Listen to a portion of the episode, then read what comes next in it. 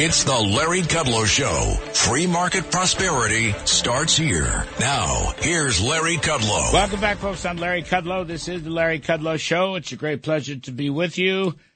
By the way, you can live stream us on the internet. LarryKudlowShow.com, LarryKudlowShow.com. And you'll hear us all across the country, throughout the world, throughout the solar system and the Milky Way. We're going to bring in my great pal, John Carney, Breitbart news editor, economics and finance, and co-author of the must-read Breitbart Business Digest, also a frequent contributor to the Larry Kudlow Show on Fox Business. John, welcome. Thank you for doing this. Appreciate it. Thanks for having me, Larry. So I'm reading your piece now. Uh, markets are back to fighting the Feds. Very interesting because you're right. Uh, with all the things going on, uh, inflation, interest rates, the banking uh, issues, um, market interest rates are falling. That's right. Everything's falling except the Fed's target rate, which went up a quarter to five percent. Um, but I was looking, uh, John. I was looking just this morning. I uh, clicked on the Atlanta Fed GDP. Now they've updated it uh, through yesterday, I guess, and they're still at 3.2% for the first quarter. And the economy is mixed, but I'll let you talk about it because the question leads, I think eventually leads to a trade off. You got the banking problem on the one hand, you got the inflation problem on the other hand, and you also have the Fed's actions. So what's this going to do? Is he going to raise the inflation target from two to four, or is he going to keep tightening?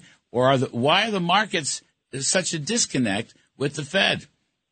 Yeah, it, it's pretty extraordinary because remember we just got the new Fed projections out this week, and yet and and that shows that the the Fed officials, you know, and this is after Silicon Valley Bank, you know, after all the problems they're seeing, they, it shows that Fed officials think that they have at least one more hike and that they're going to hold there till the end of the year. If you look at what the market is implying is going to happen, it's a couple hundred basis points of cuts. Mm. That there's no more hikes, mm. and then starting at the next meeting in June, they start cutting, and they cut basically 25 basis points every meeting after that.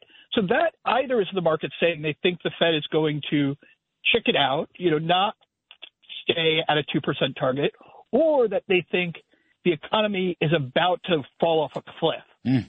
which is odd because, as you're saying, the first quarter numbers look pretty strong. Mm. We have the you know GDP now numbers coming in very strong. We had yesterday uh, Chris Williamson at Sil- at uh, S&P Global putting out the Purchasing Managers Index, saying that the data for March is consistent with about a two percent growth rate. Mm. So you know these are pretty good numbers and nothing. And of course, we have all the labor market indicators, and we've had falling jobless claims benefits week after week. We're mm. still below 200,000. These all say, you know, that there's no reason, you know, absent the financial crisis getting worse, which it doesn't appear to be so far. Mm. Uh, there's no reason for the, to expect the Fed to start cutting in June. Everything, except then you look at things like the inverted yield curve or the uh, index of leading indicators those tell you things are going to get really bad pretty soon. So there's a lot of mixed messages coming out of the economy right now. Yeah, the money supply is falling. Commodity indexes very soft, as you say, the leading index of leading indicators. But you have this weird thing. I'm just, I mean, this came up last night on the show with you and, and Liz Peek, but the two year note is 377 and the three month T bill is 461 and the Fed funds rate is somewhere close to five. And of course, the 10 year is 337. So you have a deep inversion, upside down yield curve, which is saying the Fed should be cutting rates, but the Fed doesn't seem to want to cut rates. Now, let me ask you something. I went back, John, just the Fed's target for inflation, right, is the PCE, the personal consumption expenditures deflator. So here are the numbers. The core PCE for the last three months is 4%. For the last 12 months, it's 5.4%. The overall PCE for the three months is 5.4 and for the 12 months, 4.6. So call it five, call the inflation rate 5%, round numbers, okay? The Fed funds rate is at five, uh, or near, you know, four and three quarters to five. Uh, John Taylor from the Hoover Institute, famous economist, Stanford University, and others think you should have the funds rate above the inflation rate. Like Taylor says, the funds rate should be 6%. The markets are saying the funds rate's going to three or something. I don't, I don't get that. I just don't get It's that. a, it's a big disconnect. I think the markets are looking at things like the yield curve inversion and saying, look, the, it, that that itself has a tightening effect when you get the yield curve that inverted because banks it doesn't make sense to lend, right? If they're paying, I mean, look at what happened to the borrowing from the Federal Reserve. That went up a lot last week, right? We saw a tremendous amount of banks coming to the discount window and coming to these new facilities, but they're paying 4.75 for the money they're borrowing from the Fed, right? So what does that mean when they're going to lend it out? It means that they either have to be charging a lot for loans or they're not going to be making a lot of loans that can't afford to pay, you know, the higher VIG. So that itself has a contractionary effect. So I think people are looking at those and saying, okay, the Fed charging this much is basically going to cut off bank lending in a lot of places if they go any higher. So maybe they have to come down in order to keep, you know, when you have both the financial crisis going on and this problem with the inverted yield curve, maybe they have to come down. Hmm. But look, I don't see how they come down with inflation running at 5% and unemployment at, you know, below 4%. That that doesn't seem to me like Jay Powell and everybody else is going to decide, yeah, we, we we better come down because things might get bad. I mean, things are going really well. Well, your other piece on the Breitbart Business Digest, the Fed is forecasting a contraction. Now, that's interesting. You're saying if you look at their numbers, I guess, for the second half of the year, uh, to get a yearly 0.4 growth rate, which is what the Fed new estimates are, you'd have to have a pretty big drop in the economy. Is that, is that what That's you're right. Saying? we're- Yeah, if we're growing, I mean, it's just math. If we're growing at three percent right now, and we're you know we're almost beginning the second quarter. If we're growing at two or three percent in March, we're you know we're going to be growing that much in April, uh, and we're you know we're um, I don't see any sign that we've fallen off a cliff in the last you know two weeks. Mm. So that means we'll we'll have positive growth in both first quarter, second quarter. How do you get all the way down to zero point four? There has to be a big contraction in that third or fourth quarter or both quarters in order to get the you know the full year growth rate down that much. So I think you know the implicit message here is the Fed is saying one that they're going to keep tightening, and two that they're going to tighten into what will be a second half contraction. Well, are they hiding information? I mean, see, that agrees with what the market is saying, but that does not agree with what Jay Powell is saying.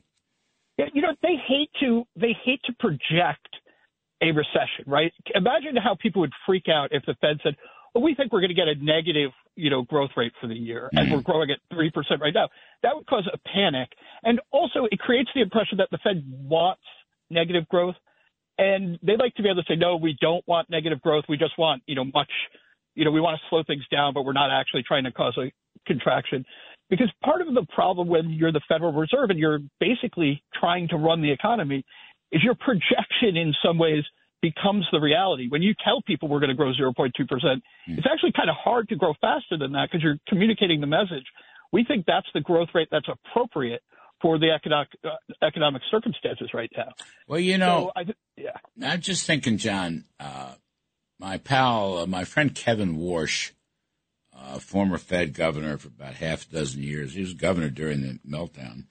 He's um, Kevin said on the show that the Fed ought to stop these projections, just stop them. And you know, in general, I would suggest maybe that Jay Powell and the rest of them they just talk too damn much. They like you know like they're not any. You think they're no smarter than the rest of us? They're no smarter than a sharp uh, derivatives trader at Goldman Sachs. I mean, maybe they ought to keep their yap shut.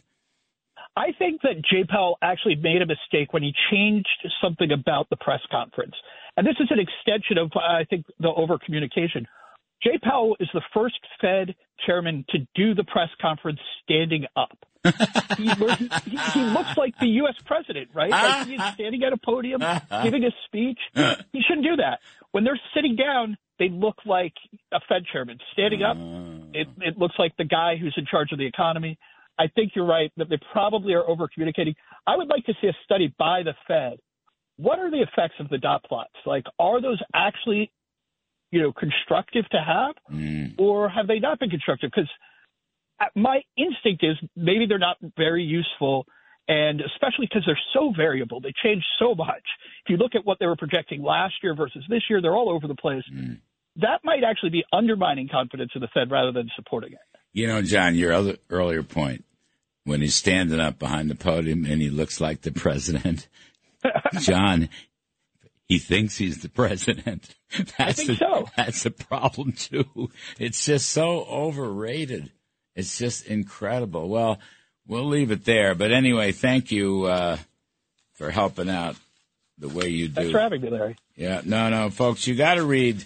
You got to read uh, the Breitbart Business Digest. It's terrific stuff. John Carney. We'll talk uh, a couple times this week, John. Take care, folks. We're going to take a uh, quick break, and on the other side of the break, we're going to talk some politics. Alvin Bragg cannot indict a ham sandwich. We're going to talk to my old pal Roger Stone, who's going to have a few things to say. I'm Kudlow. We'll be right back. This is the Larry Kudlow Show.